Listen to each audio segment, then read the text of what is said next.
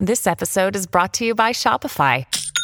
Forget the frustration of picking commerce platforms when you switch your business to Shopify, the global commerce platform that supercharges your selling wherever you sell. With Shopify, you'll harness the same intuitive features, trusted apps, and powerful analytics used by the world's leading brands. Sign up today for your one dollar per month trial period at shopify.com slash tech, all lowercase. That's shopify.com slash tech.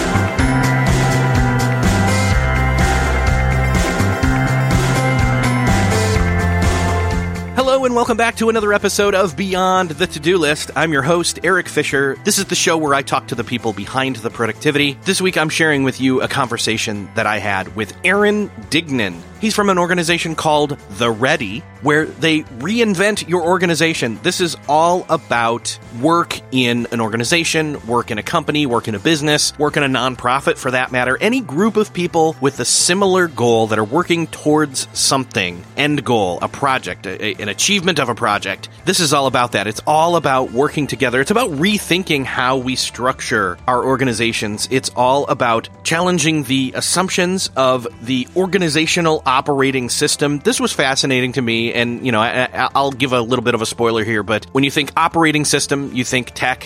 When you think organism, you think living, breathing, organic matter. And so putting those together, modern day organizations are like cyborgs in a sense. This is a really fun conversation for me to have had with Aaron. I love talking about how things have always been a certain way, and yet we figure out that, wait a second, if you go back far enough, every tradition or setup or system was created at one point before also. Everything was new at one point. So why not question it? Why not assess it and figure out if there's a better way to move forward? Not tearing everything down, but assessing and re-engineering for what may be a better way moving forward. I, I think you're going to really like this conversation with Aaron. So I'll get out of the way and enjoy this conversation with Aaron Dignan. Well, this week it is my privilege to welcome to the show Aaron Dignan. Aaron, welcome to the show. Thank you for having me. So, uh, first and foremost, I know you're here to talk about a brand new book that you created. It's called Brave New Work. And then I love that there's a Post-it that says, are you ready to reinvent your organization?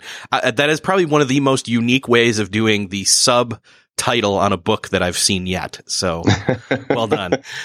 Um, but The Ready. I, I, I, one, it almost makes me feel like it's the title of a, a rock band or an emo band or something, uh, or, or I don't know, maybe a street gang, but what is The Ready for real? Yeah, no, it's funny. Actually, we, we did end up doing some music the other day. Um, we, uh, I mean, essentially The Ready is this is a community of people around the world that are helping organizations kind of move away from bureaucracy to something more adaptive and human, uh, in terms of the way they work. I love it. Yeah. B- bureaucracy in all its forms. Uh, and, and that's kind of where you go, starting off, you know, intro in the book and, and talking about the progress that we've made or should be making. We're, we're really adhering to a lot of old systems or structures or assumptions. Like, this is one of those shake up your whole organization, you, you reinvent it, like you say in the subtitle. And I, and I love that you're saying organization, because then that means that that can apply to any group of people that are moving towards the same outcome or purpose. Totally. Yeah. I mean, I, w- I would have said institution if I could have, to be even more broad. But yeah, whenever people come to together to, you know, do their great work or solve problems, uh, you know, they have to figure out how they do it. What will be the norms? What will be the assumptions? How will we make decisions? How will we move, move the work forward? Um, and my experience has been that, you know, the vast majority of organizations all around the world, I mean, I've done this work as far away as Manila, um, They were, all, they were all sort of playing from the same playbook, and that playbook was written on a factory floor one hundred plus years ago um, when the problem was, you know, how do we get forty thousand boots for the Napoleonic Wars in a week when all we have are these, you know, craftsmen and artisans. Um, and so, you know, we, we really changed the way we produce things for consistency, for quality, for reliability, for scale in, in many cases, so that, you know, uh, robber barons could have more dominant position in the market. um, but uh, but we did we did invent a new way of working back then, and it spread really fast because it did provide some some real benefits. And the fact that you can buy a box of cornflakes today uh, at any grocery store in the country or in the world, for that matter, and it tastes roughly the same and it won't kill you. Um, you know, that is a sort of a minor miracle, and it's thanks to that that revolution that came towards, you know, the end of the uh, twentieth century. But I do think that, you know, now the world has has changed yet again. There's there's incredibly dynamic markets. There are people with much higher expectations of what they want from work. It's not just a paycheck. We want meaning. We want purpose. We want, you know, a sense of growth and and uh, camaraderie, et cetera.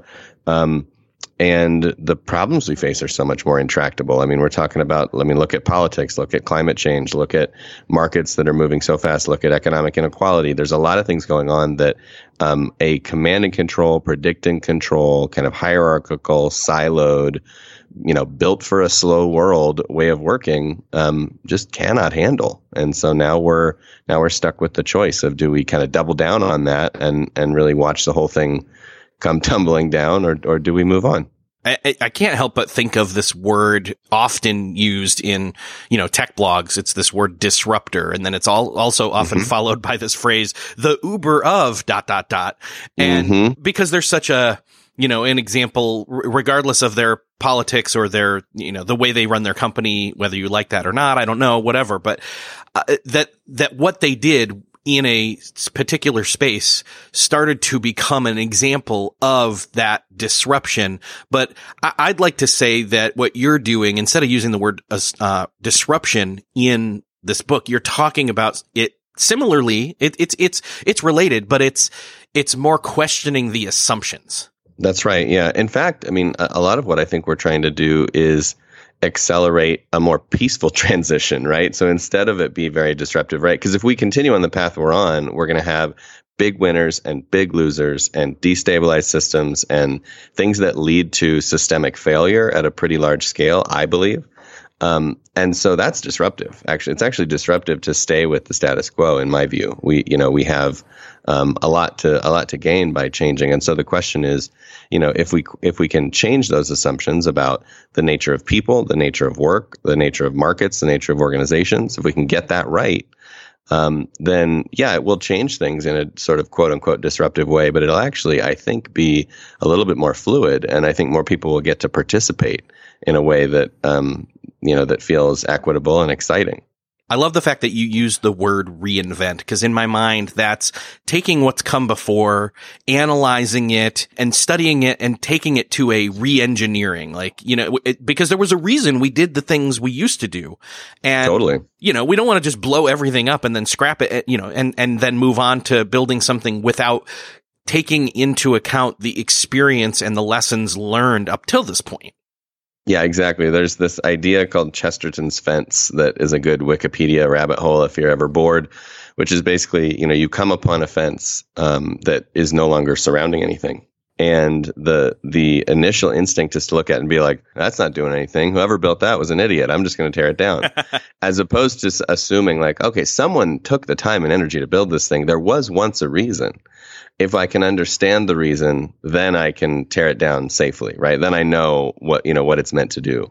Um, and so, you know, and, and I think that, I mean, imagine someone kind of, um, you know, going back and looking at, well, how did we get to the way we've, uh, the way we work and what, what serves us now and what doesn't? I think that's really what, what I'm advocating for. You talk a lot about the way we used to work in the book with the factories and things like that. I mean, how has that progression from, you know, I mean, we've seen recent progressions to remote working and all of that from the, you know, cubicle farms, but, you know, that timeline, do a quick history of that timeline as to, to kind of give an example as to why even right now we need to be paying attention and being part of the, the solution that you're proposing. Yeah. Well, I mean, the first thing I would say is that I, I think we, um, we're changing the wrapping paper on the way we work, but we're not really changing the, the essence of it, right? So, you know, yeah, if you work remotely, now you're doing it through a screen, but you're still treating each other the same way, organizing in roughly the same way, you know, delegating the same way, deciding the same way. So it's really, um, you know, technology is accelerating a pattern Um, but it, it isn't necessarily changing the pattern, which I think is interesting. The the promise, of course, was that it would, right? We, you know, we talked in the early days of the internet like it was going to be this great, you know, democratic force, but I don't think that's the case. Um, I mean, the simple through line here is that we started in an artisanal economy, a merchant economy, where uh, craftsmen worked on uh, the, you know, their trade, right? You were a shoemaker, a cordwainer, uh, et cetera. Um, you had masters and apprentices. That was the main structural model. So people that kind of knew uh, knew as much as they could know about it, and then the people they were teaching. Um, and and we were very functionally integrated. And what I mean by that is, if you were the shoemaker, you did customer service, you did design, you did supply chain, you swept the floor, you locked up at night. I mean, you did everything. And so you really understood the business, you know, soup to nuts. The problem, of course, is that a cordwainer, a shoemaker, can only make um, one pair of shoes a day on average back then. So uh, you're you're sort of limited on scale. Um, and of course, if you need a lot of shoes, like I mentioned, for, you know, for war or for a global economy, et cetera, um, for a brand that you want to grow, then um, having more master craftsmen doesn't really help, because they still can only make one pair per, per person per day. So you can have five hundred in a, in a factory. That doesn't change anything. And so what happened was, um, you know, a bunch of thinkers around the world, uh, you know, Henri Fayol in, in France, um, Frederick Winslow Taylor here, and, and many others started doing Um, a, a kind of study, uh, a, a scientific study of work, and they called it. Uh, they've sort of called it scientific management, which was, you know, how do we do this differently? And the answers that they came up with were things like separating the thinking from the doing, so that managers would be analyzing and thinking and deciding how to improve the process, and workers would be doing and executing and hitting a quota. Um, you know, everything was measured with a stopwatch. Everything was tracked and studied. Everyone had a, a number they had to hit, or, or they would be asked to leave, et cetera. Um, and so it kind of stripped all the craft out of it, and frankly, all of the leverage uh, of of the shoemaker, because now, you know, if your job is to thread the shoelace through the eyelets and then do another one and another one and another one, if you get sick or you need a raise, um, you know, we'll just grab someone off the street. Like, there's really nothing irreplaceable about you anymore. Um, the good news, of course, is that, you know, things like the, you know, the the line, the assembly line that, you know, people like Ford and others um, created, worked really well. I mean, it took the, you know, the time to make a car down by, you know, six X or ten X. Um, it, it really changed the, the quality and consistency of the work. I mean, it did a lot of really good things. Um, but it also created a pattern, I think, and a way of thinking about risk, about prediction, about control, um, the kind of Gantt chartification of everything that um, that metastasized over the next hundred years. And and suddenly, you know, we look up now and we're realizing, you know, in places where it really has no business happening, you know, in creative work, in knowledge work, in in places where we're supposed to be um, disrupting the status quo, we've got all these ideas of predict and control. And so we still have managers thinking that they should do all the deciding and thinking. We have people thinking that they should comply and do what they're told. We have um, structures that are heavily centralized around specific functions like legal and I T and H R, et cetera. Um, and the, the net effect is that it's quite immobilizing. Um, and in fact, we're seeing this. I mean, corporate longevity is down, you know, in the late fifties, early sixties, it would, if you were on the S and P five hundred, you'd be on it for sixty years.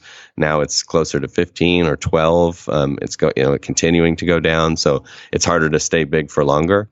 Um, we have return on assets going down. So it's much harder to make profit with the things we already have as businesses just across the economy. Uh, so somehow we're less effective, even amidst all this work.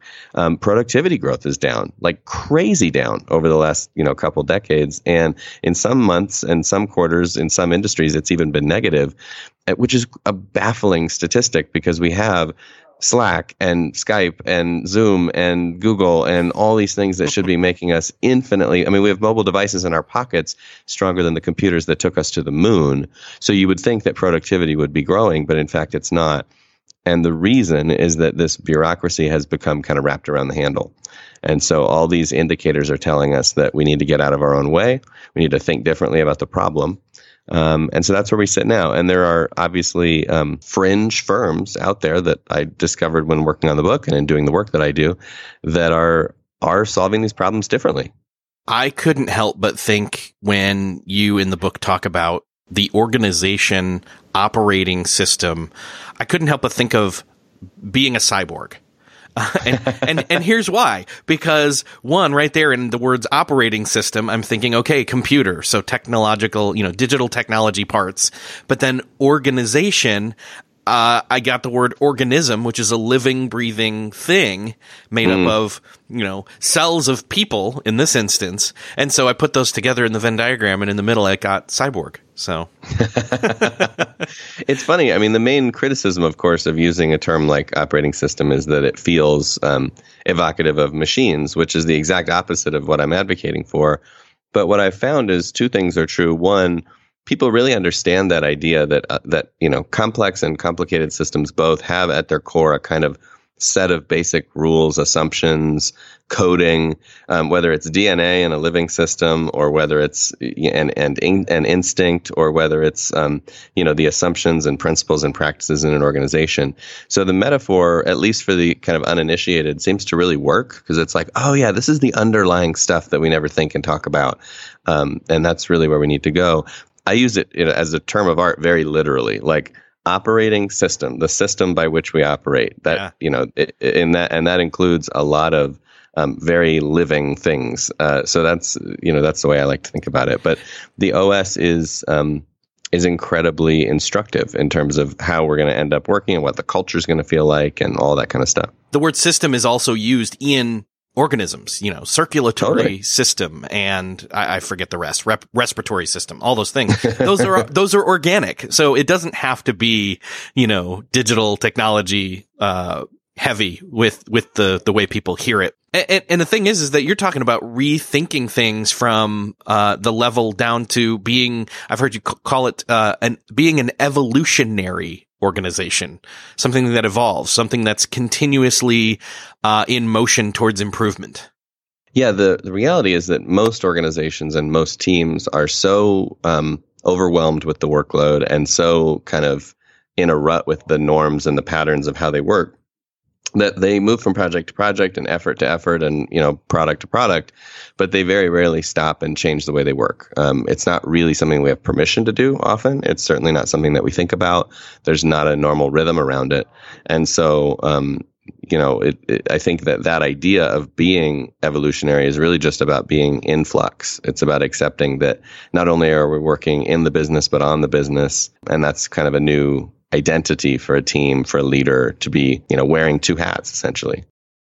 Still searching for a great candidate for your company? Don't search, just match with Indeed. Indeed is your matching and hiring platform with over three hundred fifty million global monthly visitors, according to Indeed data, and a matching engine that helps you find quality candidates fast. Ditch that busy work. Instead, use Indeed for scheduling, screening, and messaging so you can connect with candidates faster. I wish I had Indeed when I was in the hiring process in roles in the past, because it is a slow, arduous headache of a process to find the right people. Or, at least it used to be. Join more than three point five million businesses worldwide that use Indeed to find and hire great talent fast. In fact, in the minute I've been talking to you, twenty-three hires were made on Indeed, according to Indeed data worldwide. And listeners of this show will get a seventy-five dollars sponsored job credit to get your jobs more visibility at Indeed.com slash to-do list. Just go to Indeed.com slash to-do list right now and support our show by saying you heard about Indeed on this podcast. Indeed.com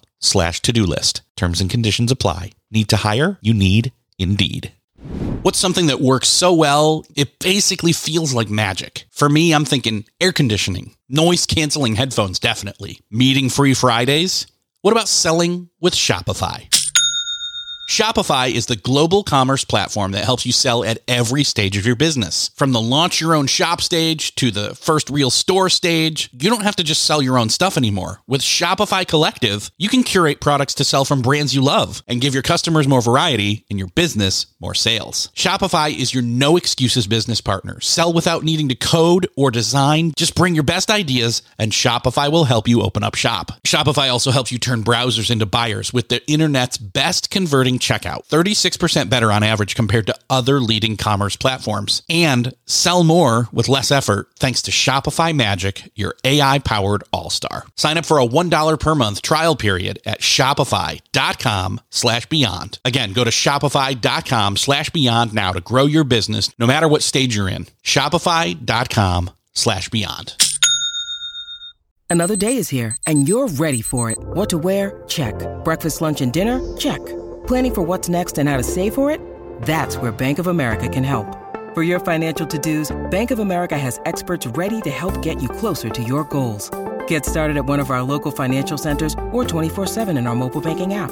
Find a location near you at bankofamerica.com slash talk to us. What would you like the power to do? Mobile banking requires downloading the app and is only available for select devices. Message and data rates may apply. Bank of America N A, member F D I C. I like to throw this statement around once in a while, and it's this, that uh, every tradition was new at one point, like the, the eight-hour workday and the five-hour work week, or the five-day work week, I should say. Those were new at one point. Now, those are like almost in th- – those are in question as well, I think, right? Well, I mean, they certainly should be. I think uh, we're, um, you know, it's something that most people don't spend. I mean, that's my point, right? Like, how many people actually stop and say, should our company work five days out of the seven? Like, is that a legitimate question that businesses ask? And the reality is ninety-nine point five percent don't ask that question. Um, and the ones that do are obviously, you know, thinking differently. They're doing, um, you know, four-day weeks, they're they're changing up when and how people work, or they're just giving people the, the autonomy to say, you know, work on what you want, when you want, where you want, um, you know, provided that we're achieving our purpose um, and your, you know, reputation with your colleagues is strong. What does it matter? So I think that I think that that's very interesting. The, the reality is that there are two, at least two, there's really a spectrum, but there are two big uh, polarities about how we solve problems at work. And I talk about it in the book as um, using a metaphor of an intersection. So the, you know, two roads cross. The problem is, the problem space says, how do we solve, you know, maximum throughput without causing accidents, basically. Um, and the lighted intersection, of course, takes the approach of, let's assume that everybody is untrustworthy. Let's tell them what to do. Let's demand compliance. The lights will signal when to go and how to go. We have to think of everything, of course. So there's going to be flashing lights and arrows and, you know, signs and all this kind of stuff. And then, of course, in order to make this apparatus work, we're going to need a central control station and lots of people running that and algorithms and, you know, electricity and all this kind of stuff. Um, and that's the vast, I mean, that's the most popular solution for sure in the States. There are, you know, thousands times more of those than almost, almost anything else. Yeah. Um, then you have the roundabout. The roundabout is a, is a, you know, solution to that problem with a different take. It has a different quote unquote operating system. It assumes that people are trustworthy, that they need to use judgment, that they can be responsible, that they can be present in, in the problem. Um, and that, uh, you know, we can control all the complexity of this issue with just a couple simple rules. So go with the flow of traffic and give the right of way to the people in the circle. Um, and so those are two different approaches, two different operating systems, effectively, two different sets of assumptions about people and the problem. Um, and the reality is that, you know, while we have a thousand times more lighted intersections, the roundabout is safer, infinitely safer on fatality collisions, higher throughput, um, cheaper to build and maintain, and works much, much better when the power goes out. You know, and yet we're more comfortable in the lighted scenario. So to me, when we think about work, that's the metaphor. We've got a lot of signal-controlled policies, processes, structures, the way we budget, the way we build teams, the way we develop people and promote people and pay people and every other thing is all about, like, where's the red light, where's the green light, who has permission, who has authority.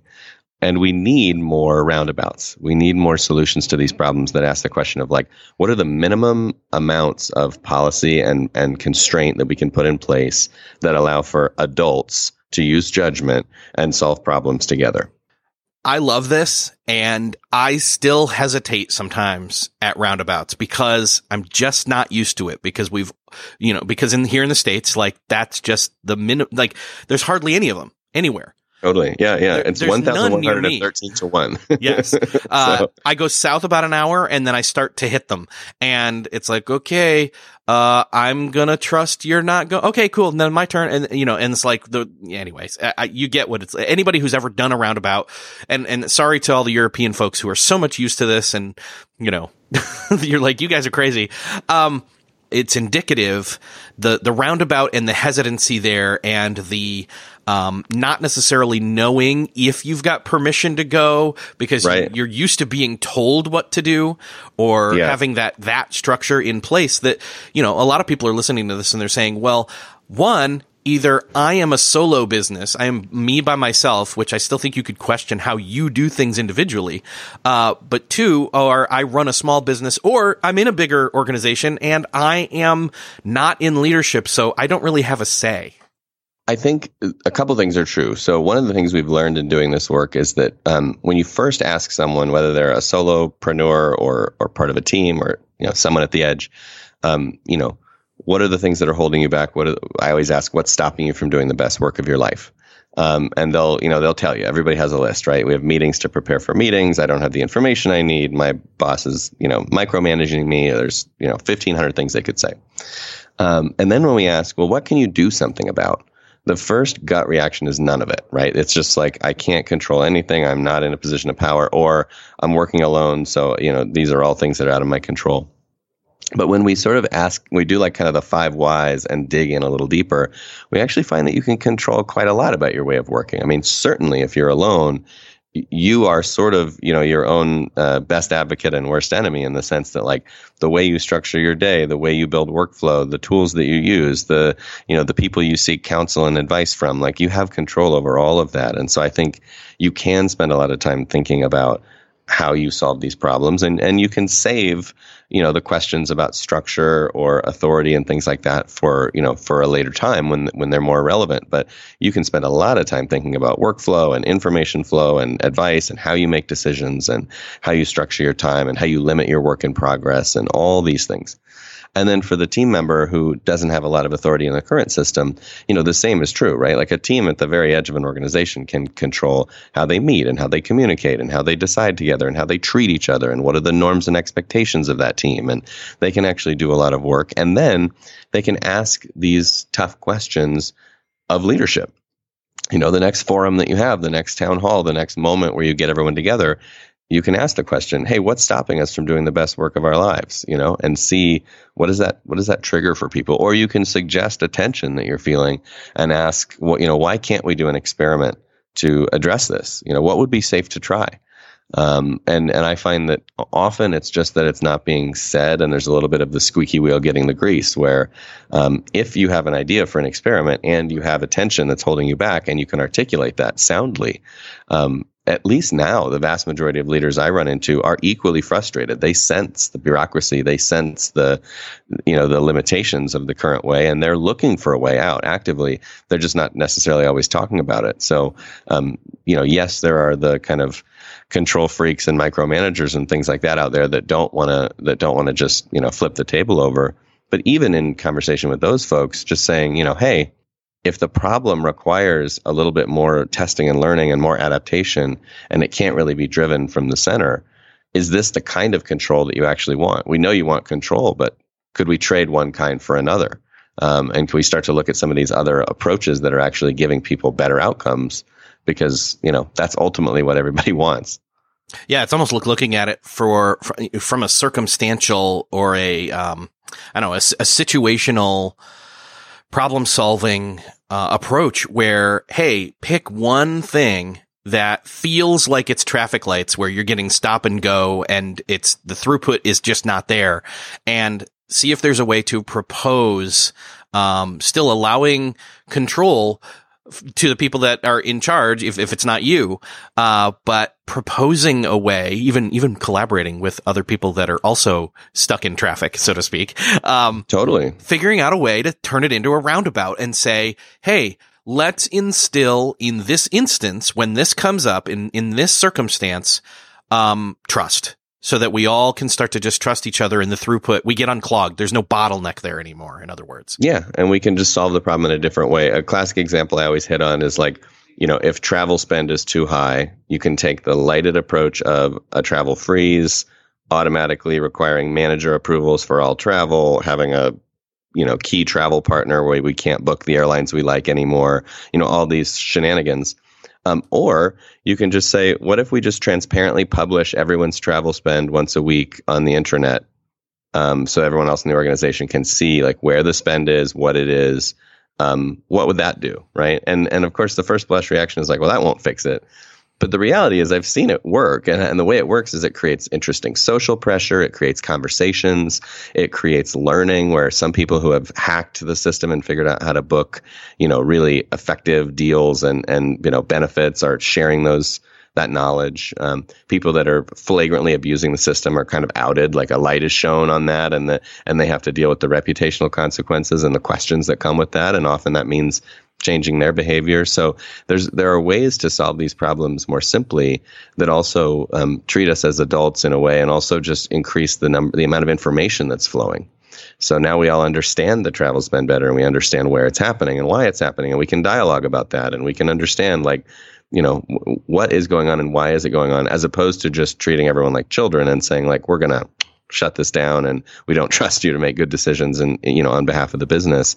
Um, you know, I think that there are just so many examples of that. So I want to talk a little bit here about the components that make up the O S, because it feels like in that instance we were just talking about with the traffic lights and the roundabout and how to approach, you know, s- specific problems, we're, we're hitting on a number of the, a number of the aspects. There's twelve of them. I don't know that we're going to name all twelve of them here. In fact, I've got like four that I think are the most important in terms of this show, uh, two of which being workflow and information. Yep. But yeah. I want to go there after we talk about, honestly, the first one, purpose, and then following that up with authority, because I feel like that one also kind of touches on what we were just talking about. Yeah, yeah. I mean, so, you know, the, the way we derived these is, was actually just looking at organizations that work differently, that have kind of ditched bureaucracy, and asking the question, what do you do differently? And the answers kind of got grouped into these spaces. So these are the, these seem to be the areas where work is in flux. Um, Purpose is one where, you know, certainly in the past, purpose was just profit, right? Like there was a little bit of an of a, you know, take on business that the business of business is business, to sort of paraphrase yeah. Milton Friedman. Um, I think the, you know, what we have now is obviously a lot more awareness that meaning and intent and kind of, you know, as Steve Jobs said, like putting a, a dent in the universe Um, is important and, and motivating to people, and helps people connect to to the organization, and even as an attractor. Um, but what we're missing, and, and that I think is part of the next transition, is how does that help us make decisions? How does that show up at every level of the organization? How do we reconcile our personal purposes and intents with the organizations? How do we kind of dialogue around the way the purpose of different groups and teams and projects, um, uh, you know, matches up to or doesn't match up to the, you know, the the purpose overall? Um, I think there's an instinct in purpose to either put a banner on the wall that is some grandiose statement and then leave it at that, or um, to take that statement and then try to unpack it precisely into every team and part of the organization as if it's going to all fit together beautifully. Um, when in reality, you know, organizations are, are dynamic and organic. And, you know, as soon as you have three or four teams, you're going to have slightly different interpretations of what the purpose is. The purpose itself is obviously always slightly morphing as the membership of the organization changes. So, um, so I think thinking about it more organically, I like to argue just for more dialogue, for more conversation. Like, what is your personal purpose? How does that map to this team's? What is this team's? How does that, you know, interact with the organizations? And if there are deltas or differences, let's explore them. Like, are they telling us a story about where we need to go, or are they telling us a story about needing to realign? And let's let's use judgment to evaluate that together, rather than, you know, me, the boss, telling you, like, your purpose doesn't match my purpose, so you got to change it. Um, That's great. 'Cause, 'cause of course, you know, like, imagine all the things we miss when we think that top down. So, like, would A W S have ever happened at Amazon? Um, if if the attitude was, well, if this doesn't perfectly map with our current strategic objectives and our current de- definition of purpose, um, you know, a bookseller online is never going to create infrastructure systems. So, um, so that I think we have to just like uh, hold it lightly, but but constantly be tuning it. I mean, it's not the be all end all or the like starting. I mean, it's the starting point, but again, it's going to be in flux. It's it's organic. It's going to, as like you said, membership, people come in, people exit at different points, um, different people share different or have different roles, different, um, you know, different teams are formed and then disbanded because maybe they aren't needed anymore, things like that, that the purposes are going to shift. And even, you know, even the quote, you know, what we would think normally as a mission statement of right. the top level of the organization as a whole can change, or at least take it a different change, form. Or it can be reinterpreted. Yeah, yeah. I mean, I think that's exactly it. And and that's okay, actually. That's a good thing to have that space. I think you want just enough vector, just enough sort of um, clarity about where we're heading that people can can move in a direction, that there's some sense of coordination. Because obviously without that, we're all moving in every other direction, and it, it's not necessarily, you know, productive. But if it's too focused, if it's too narrow, then we miss out on all the opportunities that occur on the path there. So yeah, one of the other components, actually, it's it's the next one. It's authority, and that one, uh, along with probably at least two others, uh, kind of really spell out the, uh, again, the metaphor of the traffic lights versus the roundabout, where, you know, authority is basically, okay, who has the power and who makes the decisions, and how is that uh, shared or disseminated throughout the organization? Really is just how do we, you know, how do we use and share power, and how do we make decisions, right? So once you do have power, how do you make decisions? And the irony, of course, of the of the current system is it tells us a story of, all right, well, the way we distribute authority is look up, right? So people that are in in charge uh, are in charge, and and the higher up you go, the more that's true. Um, the the irony, of course, is that the way we actually make decisions in most traditional systems is quite laissez-faire. It's kind of like whatever the leader thinks, whatever they, whatever their intuition tells them. There's not a lot of decision science going on um, in most of the organizations around the world that, that you can kind of pop into and visit. There's a lot of um, there's a lot of theater of of decision science, but mostly people are just shooting from the hip. Um, and so, you know, in the midst of this desire for control and risk avoidance, we're actually quite unclear about how to do that. I think the alternative, of course, is to say, all right, first of all, if the, if the world is fast changing, if the market is fast changing, if there's a lot going on at the edge, then we need to organize our authority in such a way that the people who are coming in contact with reality are able to react to it, are able to respond to it, are able to adapt. Um, and so that means giving teams more authority, more more power to make choices, and trusting them to do that. Um, and it means saying, you know, we need to look at the way we make decisions and the nature of different kinds of decisions, and make sure that we have the right heuristics and the right methods and the right approaches. So I often talk about it like a decision stack.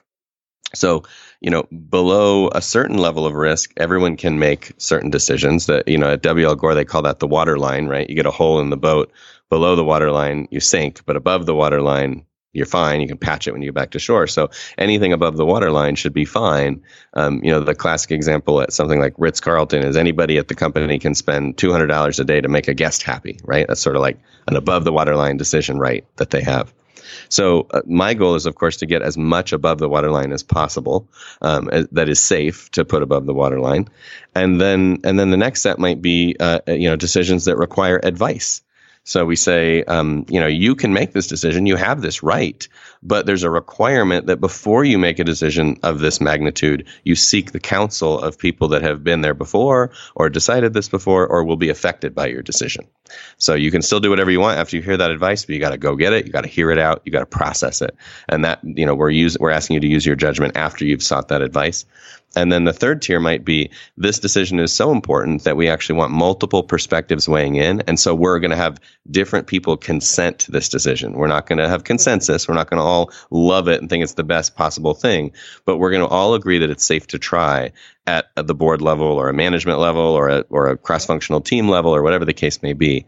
And so you kind of have these different tiers of the decision stack with different approaches, and you make those really explicit, and everybody knows, you know, and, and also, you know, ask them to use judgment. Do you feel like the thing you're about to do is going to put us at, you know, in, in sort of an irreversible risk scenario? Yes. Cool. Don't make that decision alone. You know, is this, is this just like the color of the napkins at the next gala? That is a totally reversible decision. That is safe to try. That is totally like, let's make sure that the person planning the party can just do that. And I think for leaders, they have to start asking themselves that question. Is the decision I'm about to intervene on reversible or irreversible? Is it safe to try or not safe to try? And how am I defining that? And how much can I push myself to a place of discomfort where we're right at the edge of it's safe to try, I think? Because that's the place where we have the most speed, adaptivity, learning, development happening in the organization. two of the other pieces that we take a lot of time discussing on this show that are kind of hand in hand with purpose and authority here, as, as far as I see them, is, is workflow as well as information. And I guess I'll throw a third one in there, resources, because if you think about it, resources, it's how we invest our time and money. Well, investing your time, uh, time management, productivity, like that all goes hand in hand. Workflow obviously is analyzing the workflow, and then information, you know, again, if we go back to authority and authority being, um, you know, who has the power, and then we hear, well, information is power. That's also part of it. so, and, and, it and that's, so let's see. So now in total, we have mentioned of the O S, purpose, authority, resources, workflow, and information. And that's five of them. And yes. There are twelve. So there you go. There's a lot more. Yeah, you can keep digging for a long time. I mean, obviously, we spend, you know, months and years sometimes with organizations uh, digging into all this stuff. I think the important thing, of course, is just to start where you are. So if you, you know, if the tensions you're feeling are tensions around workflow, um, and maybe you're having trouble limiting your work in progress, or you have a, a lack of prioritization, or you have, you know, you don't have a sense of, you know, why the structure of the organization doesn't match the way you actually create value for customers, those sorts of things, then start there. And if you have a problem with, oh, you know, we spend forty-five hours a week in meetings, then start there. And if you have a problem of, we don't have enough information to make good decisions, then start there. I think just, you know, start where you are, um, and don't worry too much about the kind of overwhelming scale of it. Um, but do think for a moment about the connections between these spaces, right? So if you roll into the office on Monday and you're like, I heard the podcast with Aaron and I'm going to empower everybody, but you forget to share information, then people will be empowered. They won't have information. They'll make bad decisions, and you'll turn around and be like, well, that didn't make sense. That didn't work. Like, maybe I shouldn't have trusted everyone. When the reality is, can't make good decisions if you don't have good information. So we got to think about the connections between these spaces and how they're going to tug on each other uh, as we do this work. Yeah, I have. I said this in pre-recording, and uh, I'm going to say it now again, that uh, looking at the O S and seeing all the components, I was like, oh, gosh, like I know that there's episodes that fall in this one and then others that fall in this one. And it was kind of like a map of, oh, I can kind of tally up and see where I'm light on in terms of episodes and topics. So thank you for that. um, if, so it if is, any. It- Yeah, go ahead. It's helpful for, for organizing. I, well, the one like caveat I'll put out there is it's not meant to be mutually exclusive or comprehensively exhaustive. So they overlap, they interact, they tug on each other.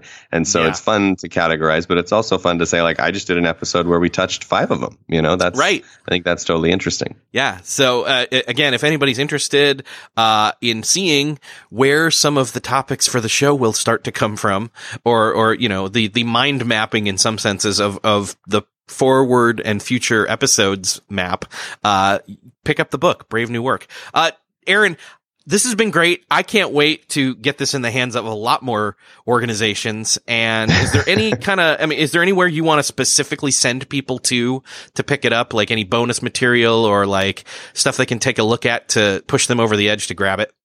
Yeah, well, at least at this moment, um, if you go to brave new work dot com, that's kind of where we're building the community and the conversation. You can find places to buy the book there. We're also um, doing a workshop series rather than a, a book tour.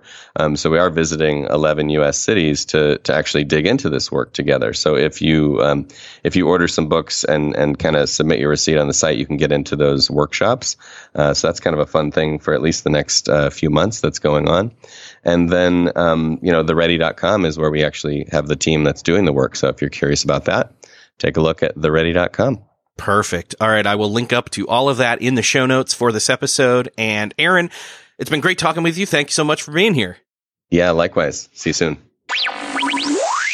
Well, that wraps up another episode of Beyond the To-Do List. Thanks again to Aaron Dignan for stopping by and talking with me about his new book, Brave New Work. I hope that this made you think. Ultimately, sometimes there's not easy to grasp, practical walk-away stuff, although I think Uh, in part, some of the identifying certain areas in the organization that you are a part of that can be turned from stop-and-go lights into a roundabout is a very practical takeaway. But again, the homework needs to be done, right? So again, this is one of those episodes where I'm really proud of the fact that we continue to move that conversation forward, about thinking about where we are now, where we've come from, where we want to go, and how we can reorganize, re-engineer, restructure the operating system of our organizations, whatever form that may be, however big or small you may be, and whatever your goals are, but to rethink what it is you're doing, why it is you're doing it that way, and really, truly getting down to the nuts and bolts of figuring out how to change our organizations for the better.